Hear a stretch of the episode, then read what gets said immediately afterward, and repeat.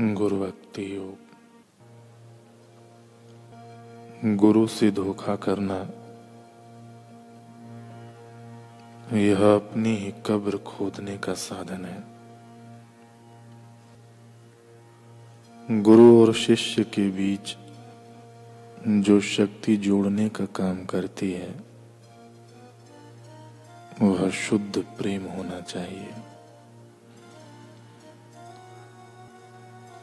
गुरु का कृपा प्रसाद और शिष्य की कोशिश मिलती है, तब अमृत रूपी बालक का जन्म होता है। शिष्य को अपने समग्र जीवन के दौरान गुरु के यश की पताका लहराना चाहिए।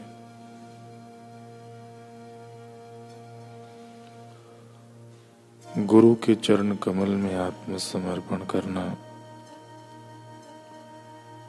यह शिष्य का आदर्श होना चाहिए। गुरु महान है, विपत्तियों से डरना नहीं। हे वीर शिष्यों, आगे बढ़ो। गुरु कृपा अणु शक्ति से अधिक शक्तिशाली है।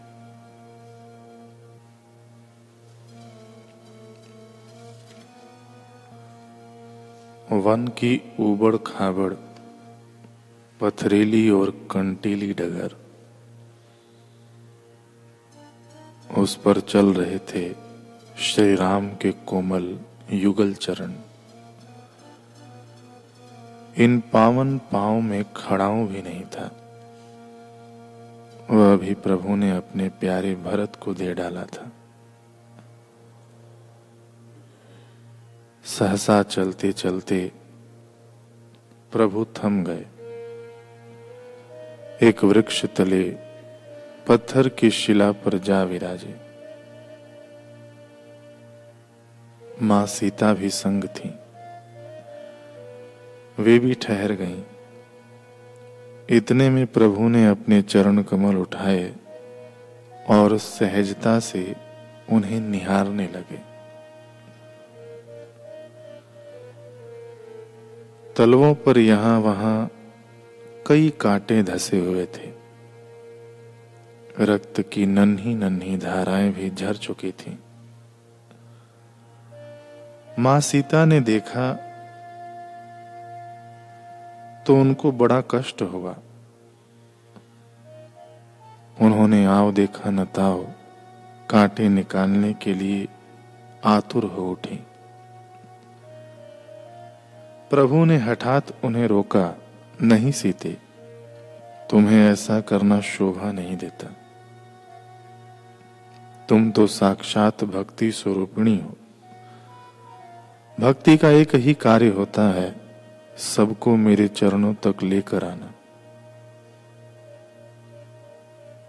फिर चाहे वे कांटे ही क्यों ना हो, तुम्हारा उन्हें मेरे चरणों से अलग करना उचित न होगा।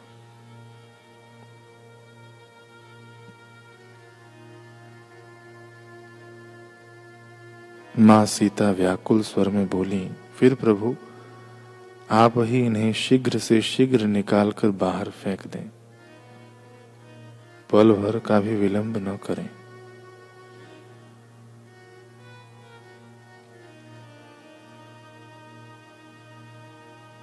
प्रभु ने कहा, यह कार्य तो हम भी नहीं कर सकते देवी। ऐसा कहते हुए प्रभु की आँखों में दया की नमी उमड़ आई वे कांटों को प्यार से निहारते हुए कहने लगे, देखो ना,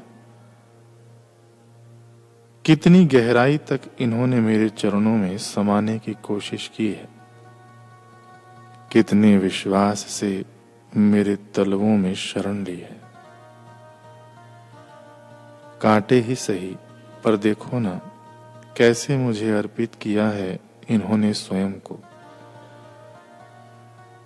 यह भी तो एक श्रेणी का समर्पण ही है सीते, और ऐसे समर्पित शरणागत मुझ पर आश्रित हुओं को भला मैं निष्ठुर होकर कैसे ठुकरा दूँ? सच में, प्रभु का भगवान का सगुण साकार रूप होता ही ऐसा है। वे शरीर धरकर गुरु रूप में आते ही इसलिए हैं, ताकि सबको अपने स्नेह की दिव्य छाया दे पाए। फूल, काटों, सज्जन, दुर्जनों, सबको वे अपनी कृपालुता के आगे विवश होते हैं। शरणागत को ठुकराना उन्हें आता ही नहीं।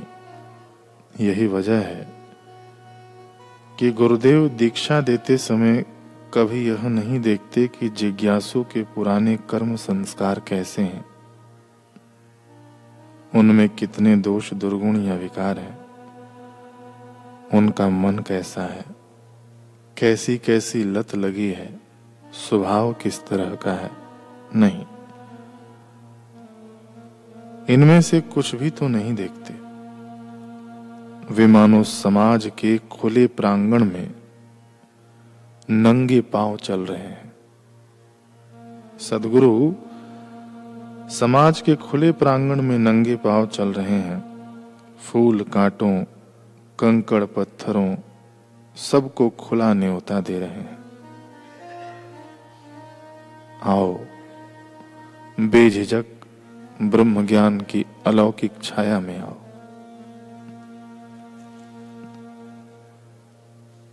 लेकिन अब एक मार्मिक सवाल उठता है, क्या गुरु का काम सिर्फ़ शरण देना भर है? क्या वे कांटों को सहेज कर हमेशा के लिए सहलाते रहते हैं? नहीं। शरण के बाद परिवर्तन यही अदा है उनकी। वे एक बार जैसे तैसे को सहेज तो लेते हैं, पर फिर हमारे कंटीलेपन को सहलाते नहीं रहते।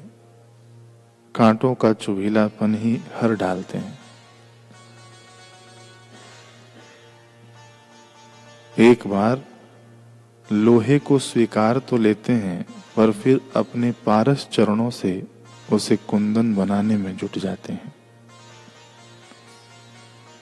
हमसे कभी खुद को अलग नहीं करते, पर हमसे हमारे विकारों को अलग कर देते हैं। ऐसी आलिशान हस्ती है गुरु, ऐसी गजब की कार्यशैली है उनकी।